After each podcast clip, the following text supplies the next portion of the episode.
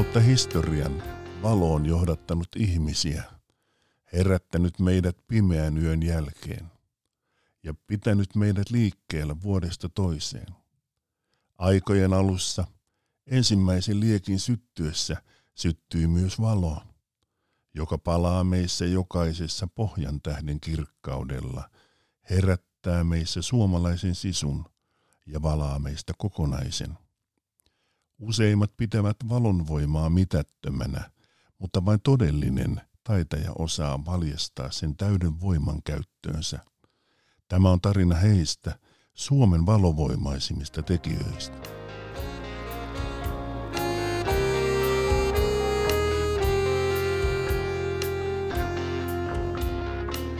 Tervetuloa Valopodin ihmeellisen maailmaan.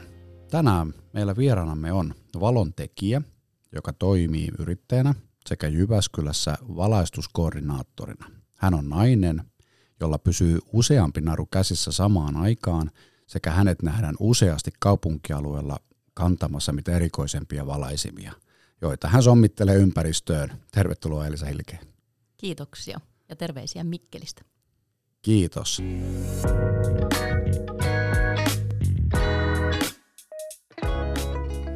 No tota, nyt kun puhuttiin tästä niin kuin valon kaupungista ylipäänsä, niin ja sulla on niin kuin pitkä kokemus siitä niin kuin kaupunkiympäristön niin kuin valaistuksen vaikutusta ihmisiin, niin minkälaisia kokemuksia sulla sitä on? Ja minkälaisia, niin kuin, onko ihmiset tullut vuodattamaan hyvästä ja pahasta sulle näitä? Ja minkälainen niin kuin, vaikutus ihmisiin on? Ja niiden hyvinvointiin on tämmöisellä valaistusjutulla, mikä on sun oma kokemus? Kyllä on tullut molempia, tuleehan meille tietenkin palautetta varsinkin semmoisilta alueilta tulee paljon, missä on edelleen näitä yösammutuksia.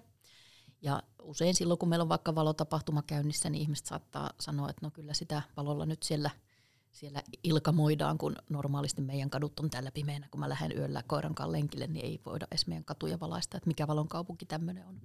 Mutta usein me ollaan hyvin voitu perustella sillä, että meillä on ollut niitä energiansäästötavoitteita ja on niissä onnistuttukin. Ja Jyväskylä on edelleen Suomen energiatehokkain kaupunki ja tehdään niin kuin harkitusti, että missä tarvii valaista, niin valaistaan, mutta ihmiset ei ole aina samaa mieltä. Mutta tulee myös hyvää palautetta ja, ja nimenomaan esimerkiksi tämmöisiä niin kuin leikkialueita tai kuntoalueita tai muita, mitä ihmiset käyttää, niin on ollut kiva kuulla, että, että niin kuin ihmiset saa hyötyjä siitä valaistuksesta.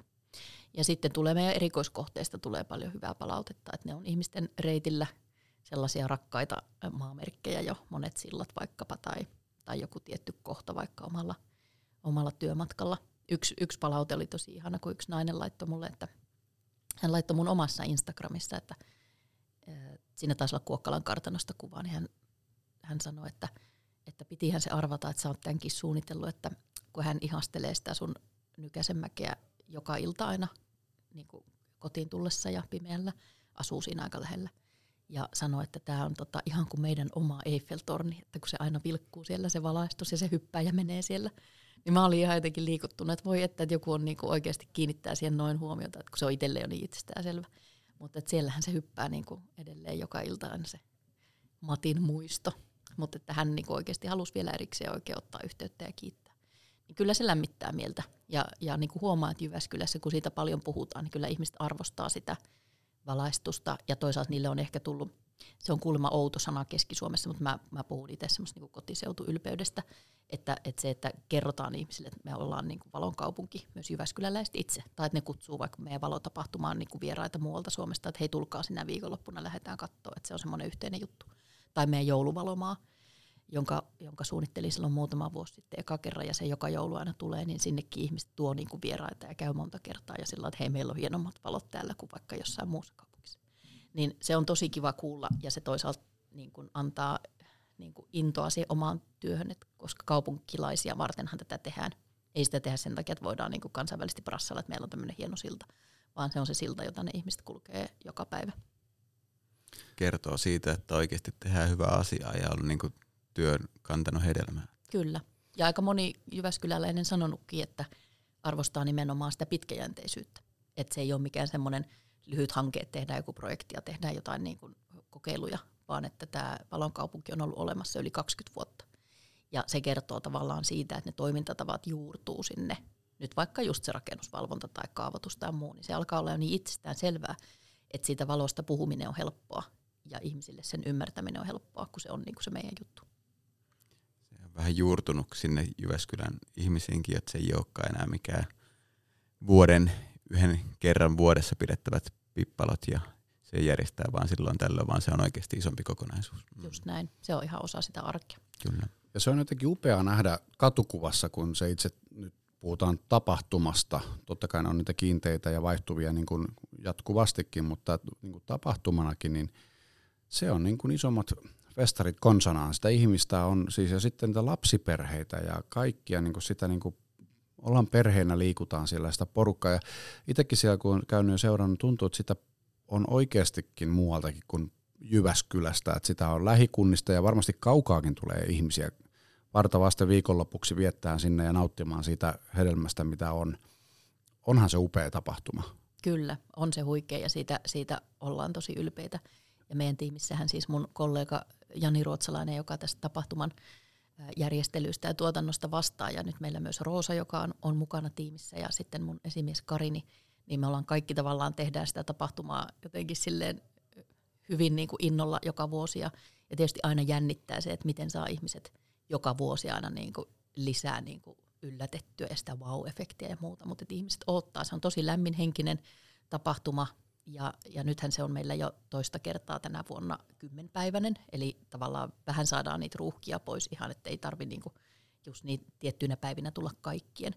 Ja viime vuonnahan kävi niin, että sitten noin Jyväskylän rallit siirtyi koronatilanteiden takia myös siihen syksylle, ja ne oli siinä heti meidän perään, niin me saatiin yhdistettyä niin, että siellä oli rallikansaa ja siellä oli valonkaupunkikansaa, niin kymmenen päivän aikana laskettiin noin 150 000 kävijää ja Jyväskylän kokoisessa kaupungissa, niin onhan se ihan huikea määrä. Ja kaikki paikat on täynnä, hotellit on täynnä, ravintolat on täynnä, ihmiset tulee monta kertaa. Ne voi kiertää sitä reittiä vaikka useampana päivänä, käydä katsoa tiettyjä juttuja tai lempparijutut käydä katsoa uudestaan. Tai nyt sitten tosiaan vaikka kahtena viikonloppuna, jos on vieraita. Ja nythän se on sitten niin kuin syys-lokakuun taitteessa 29.9.-8.10. Niin se on jo semmoinen aika, että sit sitä pimeätä onneksi rupeaa jo siinä niin kuin ennen ilta kahdeksaa olemaan, että, että se on sopiva aika. Ja kuitenkin meillä on aina myös ollut etuna se, että se ei ole vielä niin kuin ihan talvi, että meillä on toivottavasti lehdet puussa ja saadaan niin kuin näyttävä se ikään kuin syksyruska ja se tunnelma tuotuu siihen. Ja sitten kotimaisia kansainvälisiä taiteilijoita tulee tekemään niin upeita juttuja, niin kyllä siitä saa olla ylpeä. Ja nythän se on jo sitten, onko se 15 kerta peräti, että se on aikaisemmin järjestettiin alun perin joka toinen vuosi ja nyt sitten viime aikoina ihan vuosittain. Ja kyllä se vetää. Et nyt esimerkiksi sitten just hotellit ja ravintolapalvelut rupeaa miettimään, että miten haluaa sit hyötyä ja miten kannattaa hyötyä siitä, että ihmisiä on kadut täynnä. Joo, se vaikuttaa varmasti tuo niin kuin rahoja aika paljon tuonne tuollekin puolelle, catering-puolelle ja hotellimaailmaan ylipäänsä, että se, se kyllä. ruokkii kyllä niin kuin tapahtumat ylipäänsä aika montakin mm. tekijää. Kyllä, siinä on tämmöisiä sivuvaikutuksia positiivisia. Mm. Ja sitten taas Jyväskylässä, kun meillä on pohdittu laajemminkin sitä, että keskustan vetovoima-asioita, niin kuin monissa kaupungeissa pohditaan, että kun ihmiset ei välttämättä sinne keskustoihin aina jaksa, jaksa mennä tai käy niin kuin laidalla kauppakeskuksissa, että mikä on sellainen, mikä tuo ihmisiä keskustaan, niin kyllä meillä on ainakin kaksi kertaa vuodessa jouluvalomaa ja valonkaupunki ja nyt sitten muutkin tapahtumat, mitä siihen valoteeman ympärille kehitellään, niin ne näyttää sen, että se kyllä niin kuin vetää. Ja myöskin silloin, kun ei ole niin kuin kesäaika, että on tapahtumia puistot täynnä ja terassit täynnä, vaan että silloin niin kuin pimeeseen aikaan, niin kyllä ne ihmiset sen valon perässä tulee. Se on positiivinen ja, ja nimenomaan just perheille sopiva ja, ja monesti sellainen helposti lähestyttävä asia. Aivan varmasti näin kyllä. Tämä on, tämä on niin kuin kyllä semmoinen ihminen, joka siellä aikaisemmin käynyt, niin on sen väärti. Sinne kannattaa ajaa ja mennä ja nauttia. Se on, se on kyllä, kyllä upea nähtävää siellä. Ehdottomasti. Nyt tulee tämä mainoskatko sit kaikille mm. kuulijoille. Mm, Tulkaa syksyllä kyllä. Jyväskylään, valonkaupunki. Ja kannattaa muuten, meillähän on siis silleen aktiiviset noin somekanavat, että kun löytyy Instat ja Twitterit ja Facebookit, niin sitten meidän tapahtumajuttuja, niin, niin jos on kiinnostunut seuraava kauempaakin tai ei pääse paikalle, niin meiltä löytyy sitten videokoosteita ja virtuaaliesittelyjä ja muita. Niin pääsee vähän vilkaiseen, minkälainen meininki siellä on vaikka aiempina vuosina ollut. Kyllä, sieltä on hyvä kurkkia.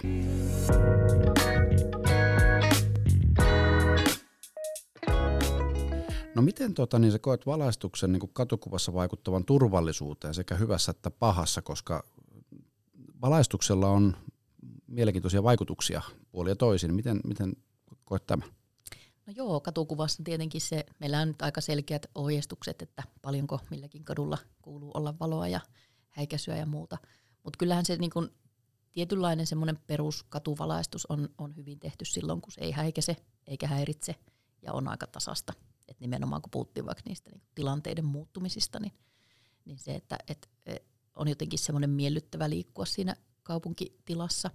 Mä itse kyllä tykkään siis henkilökohtaisesti aika sellaista niin kuin iisistä ja matalastakin valaistuksesta. Että mun mielestä se sellainen niin kuin ihan peruskatuvalaistus usein on aika tylsä, mutta se on taas semmoinen, mikä on helppo toteuttaa ja, ja ikään kuin vetää semmoisena leijerinä koko kaupungin päälle tämmöinen niin pylväs ja valaisin tyyppinen, mutta, mutta sitten taas jos ajattelee vaikka katukuvaa ihan siellä keskustoissa, niin sitten sitä valoa tulee sieltä muualtakin, just julkisivuista tai, tai että voi olla jotain erikoisvalaistusta sitä vielä tukemassa, niin tietenkin silloin se lopputulos on vielä parempi. Mutta ihan sitten turvallisuuden näkökulmasta, niin sitten kun mennään tämmöisiä standardien mukaan ja tehdään peruspylväs välillä ja perusteholla, niin silloin se hoituu. Helppoa, mutta vähän tylsää. Se on juurikin näin.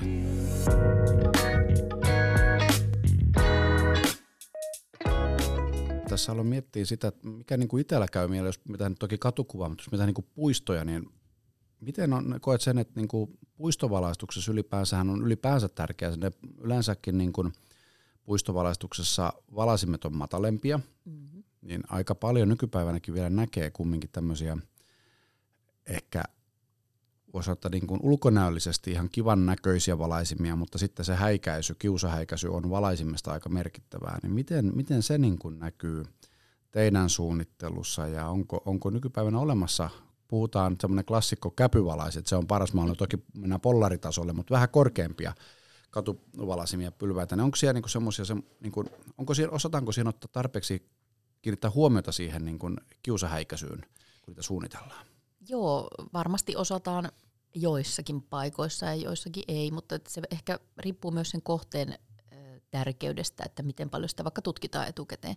Et mä itse, muun muassa meillä on ollut semmoinen koepätkä Jyväskylässä, missä laitettiin kevarille muutamia valaisimia, aina kaksi samaa valaisinta peräkkäin, olisiko se neljä eri mallia. Ja tutkittiin ihan sitä, että miltä ne näyttää siinä niin suunnilleen saman tasoisia, ne on saman korkussa pylvässä – että et mitkä häikäisee, mitkä ei. Osassa tietenkin on tämmöisiä ihan jo suunnittelussa huomaa tämmöisiä niin comfort-optikoita tai muuta, että niin kuin, ä, erityisesti niin kuin miellyttävä silmälle, mutta sitten huomataan, että tehot tippuu heti. Kun pannaan siihen jotain opalia eteen, niin totta kai. Mutta että kyllä niitä vaihtoehtoja on, mutta aika monesti suunnittelijat, ainakin itse on semmoinen, että kyllä mä haluan nähdä sen valaisimen livenä, että tehdään jonkunlainen koeasennus tai että sä oot nähnyt sen jossain messuilla tai jossain muussa kaupungissa.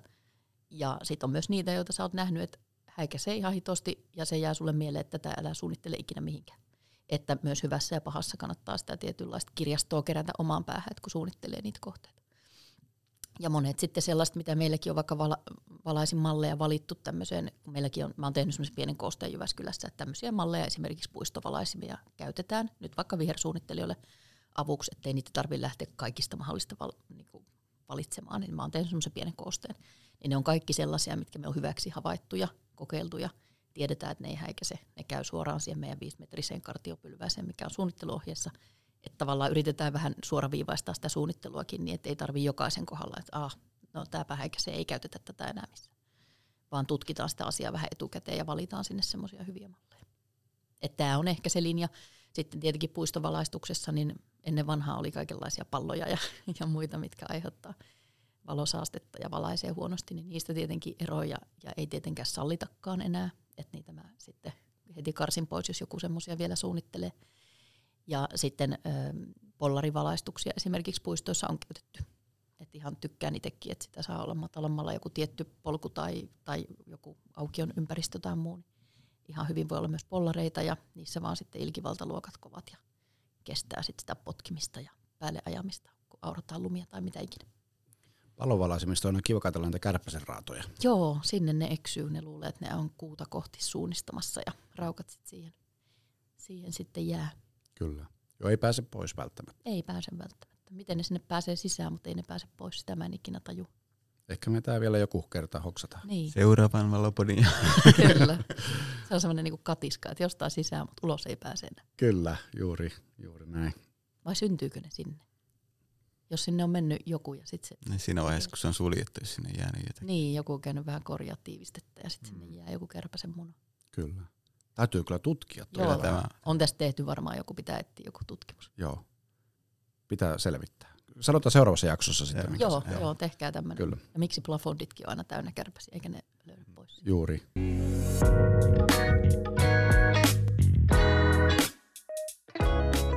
Yksi pakko, totta et loukkaudu tästä, mutta tota, niin pakko kysyä yksi, yksi tota, niin mennään muutama vuosi taaksepäin. Mä tiedän jo, mitä tulee.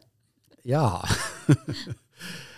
Puhutaan samasta teemasta, Valon kaupunkitapahtuma. Joo. Sulla on semmoinen miesniminen, eli Män-niminen teos. Mulla on sellainen muistikuva, että siinä olla vähän draamaa. Joo, tämä itse asiassa ei liity palokaupunkitapahtumaan muuta kuin niin, että Män teos oli, tämä oli 19, Män teos Okei. oli valonkaupunkitapahtumassa upea, puhallettava 12-metrinen valoukko. Ja se oli tehty semmoinen diili tämän taiteilijan kanssa, että se sama ukkeli kiertää kolmessa eri tapahtumassa Suomessa. Se oli ensin valonkaupunkitapahtumassa, sitten se oli ö, mun omassa tapahtumassa Mikkelissä. Ja sen jälkeen se lähti äh, visual-festivaalille Kolankarille tuonne Joensuuhun. Tehtiin tämmöinen yhteishankinta. Ja se draama tapahtui siellä Mikkelissä. Mun okay, illu. Illumio, Illumio valotapahtuma, joka oli toista vuotta, järkkäsin sitten Mikkelissä sen silloin pari kertaa, niin, niin tota, me ruvettiin sitä sitten täyttämään. Mulla oli siinä ää, mainio teknikko apuna, joka sitä touhuili pystyyn ja mä olin tietysti mainostanut sitä vielä, että pääteos. Ei mulla nyt ollut varaa Mikkeliin montakaan teosta hankkia, mutta tämä oli nyt se, mihin melkein ne kaikki rahat meni. Pääteos on saapunut Mikkeliin ja ukkelia täytetään ja suunnilleen jotain live-lähetystä sieltä pellolta. ja sitten tota, sit se, sit se oli aika lailla täynnä. Mä otin kuvia, että vitsi hyvältä näyttää ja sitten kuului semmoinen hirveä lojahdus. Ja, ja ukko hajos.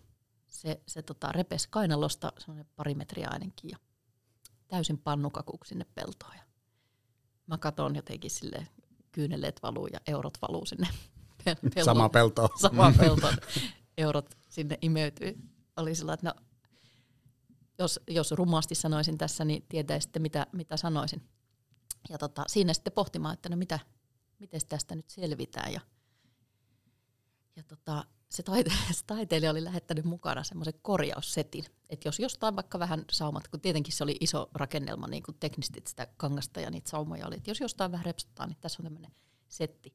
Ja se oli suunnilleen samaa laatua, kun tiedätte, hotellista saa semmoisen pienen ompelusetin. Se on niin kuin, jos mittakaavaa voi verrata, niin se oli suunnilleen tämmöinen. No joo, ehkä vähän, mutta mut sillä ei siinä tilanteessa tehnyt mitään. Ja sitten mä rupean niin miettimään sinne, että, että mistä apuja. Ukko on siellä pellolla, se on niin korjattava siellä, sitä ei voi minnekään viedä. Ei se mahu mihinkään, eikä sitä pysty enää kuljettaa.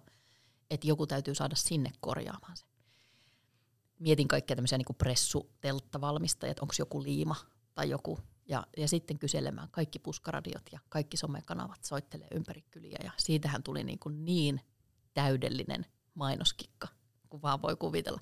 Et ihan siis mulle soitti radiot, soitti lehdet, soitti kansalaiset, että hänellä on semmoinen kaveri, joka voisi ehkä osaisi ommella ja on yksi tuttu verhoilija, joka voisi auttaa. Ja kaikki rupesi niin selvittää tätä asiaa nyt niin mun apuna. Ja tota, sitten sit lopulta äh, mun, mun kaveri Tytti, joka, joka valmistaa kenkiä, niin hän sanoi, että hänellä olisi semmoinen yksi erikoisliima. Että jos hän tota, kokeilisi sitä siihen saumaan ja sitten käännetään ja ommellaan, liimataan ja käännetään, ommellaan moneen kertaan se kohta.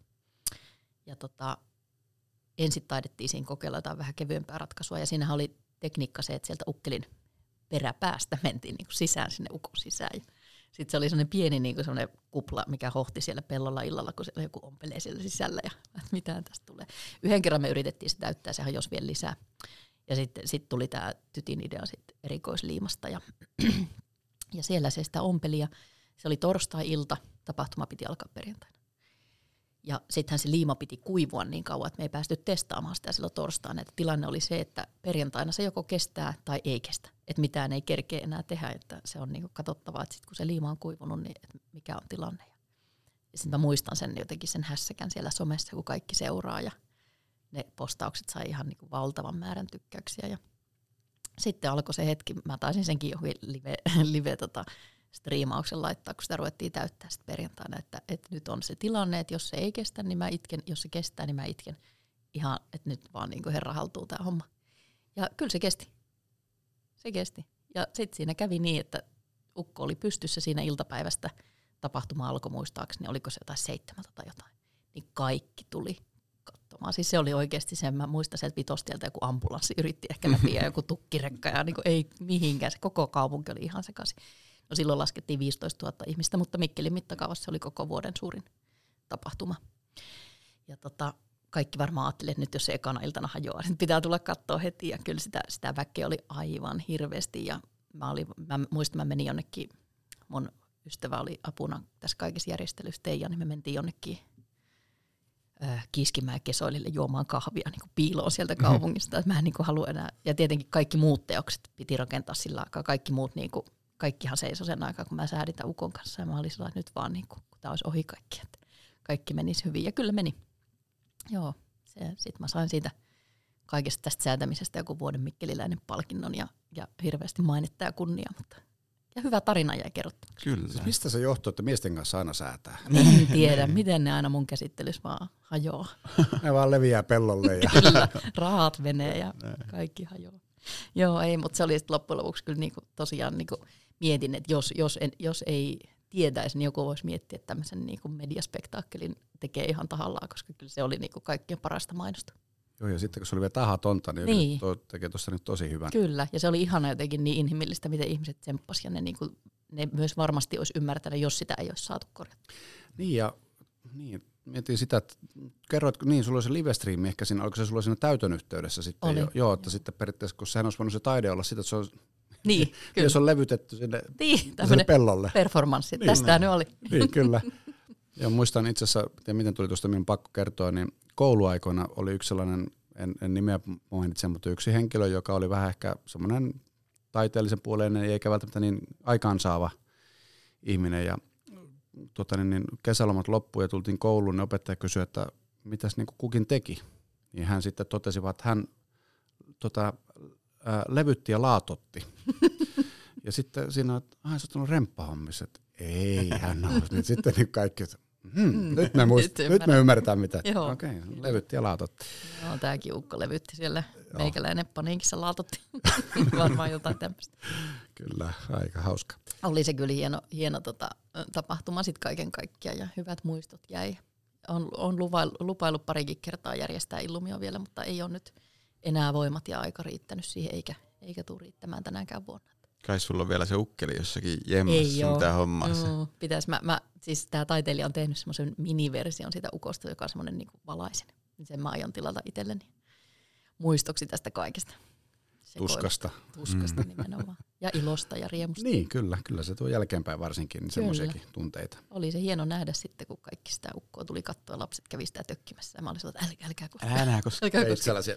Kyllä. niin. Tytti, tulepas. Kyllä. Olisiko sitä superliimaa niin, vielä? sitä vielä jäänyt. Kyllä. Et sä Jesaria koittanut siihen kumminkaan? Varmaan ihan ensimmäisenä koitin. Joo, mä olisin mennyt lähtenyt sillä kanssa liikenteeseen. Mulla oli kanssa tehty. No Pari joo. rullaa. Niin. Jees.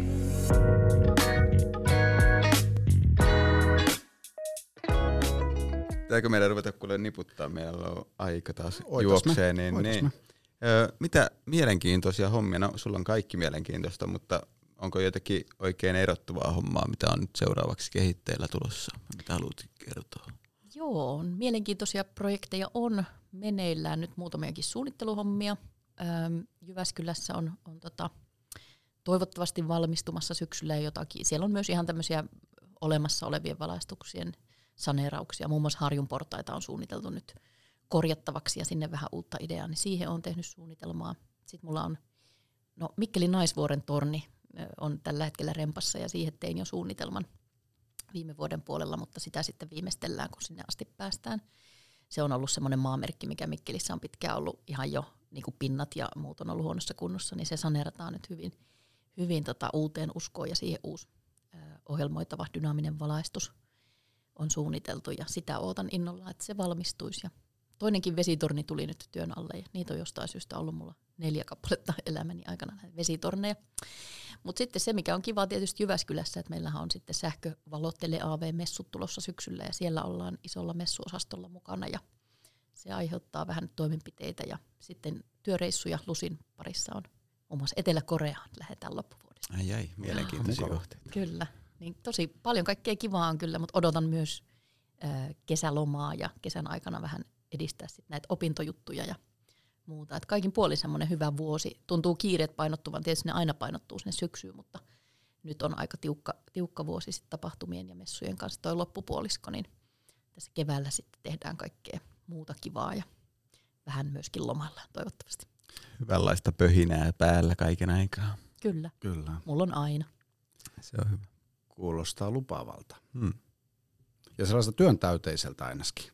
Joo, sitä on kyllä. Mä oon nyt myös ää, tehnyt semmoisen päätöksen, että mä yritän vähän vähentää työntekoa, mikä on niinku yrittäjänä varmaan omituinen suunta, mutta mä oon niin monta vuotta aina tehnyt sitä, että mä otan kaikenlaisia pieniäkin projekteja, innostun kaikkeen mukaan ja sitten huomasin, että rupes vähän voimat loppumaan ja, ja aikakin loppumaan vuorokaudesta, niin nyt mä oon ihan tehnyt sit tietoisesti niin, että työskentelen vähän vähemmän ja keskityn myös niihin opintoihin ja pidän sitten ihan vapaata ja yritän vähän jotenkin rauhoittua. Mulla on 40V-synttärit tulossa elokuussa, niin se on mulla semmoinen rajapyykki, että nyt pitäisi yrittää ja osata vähän niin kuin omia rajoja laittaa ja keskittyä siihen elämänlaatuun ennemmin kuin siihen joka paikassa sähläämiseen. Onneksi olkoon jo näin etukäteen. Kiitos, Mm. kiitos. Onnitellaan sitten oikeanakin päivän. Joo, Kyllä. sitten on isot bileet. Pistä livekamera päälle. Joo, totta kai. Hyvä. Katsotaan, mitä sitten repee. Hyvä. Meidän pitää hommaa nyt se ukkeli sitten 40 V-synttäripäivässä. Kyllä, Niin, just näin. Ikkunan taakse, kato yöllä repeekö levikset vai jotain muuta? Kyllä, Vai miten se, rikoot repee. niin, kyllä.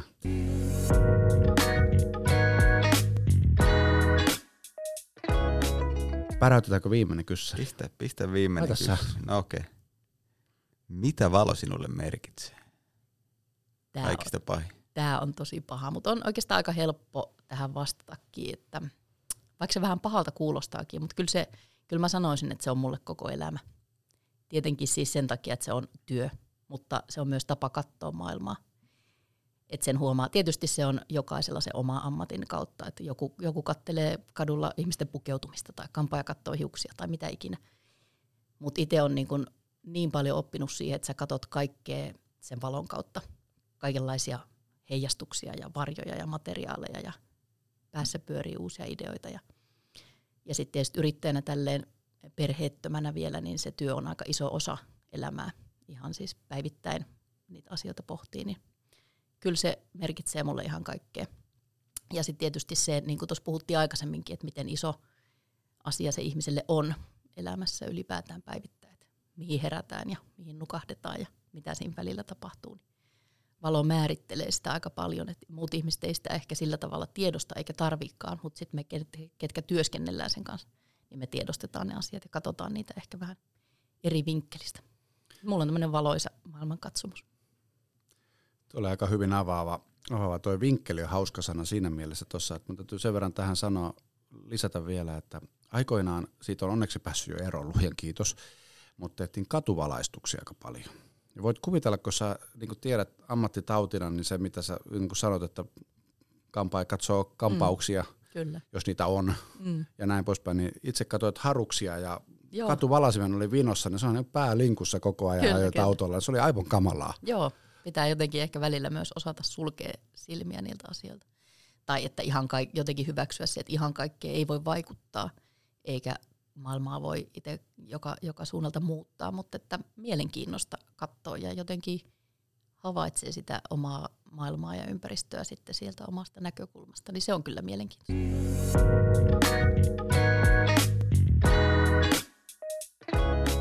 Hei, kiitoksia Elli, että pääsit meille vieraaksi. Oli erittäin, itse asiassa meni nopeasti, to- todella nopeasti aika ja tuntuu, että Kyllä. niin olisi voinut jutella kuinka paljon vielä. Kyllä, voidaan jatkaa mun puolesta. Mm. Pistän nauhoitukset tähän ja jatketaan. Jatketaan höpinöitä vielä. Kyllä. Monta hyvää tarinaa tulee tässä. Kyllä. Kiitos, oli, oli ei. kiva käydä täällä. Ja Loistavaa. tota, itsekin harrastan podcasteja ja kuuntelen paljon, niin tota, kiva oli päästä nyt tänne puolelle tätä mikkiä sitten. Kyllä. Loistavaa. Kiitoksia. Kiitoksia. Ja hei, tuota, kiitoksia kuuntelijat. Kuuntelitte Vallopodin jaksoa ja, ja tuota, jäädään odottelemaan sitten taas seuraavia kertoja. Kiitos vielä kaikille. Moro. Moi moi. Moi.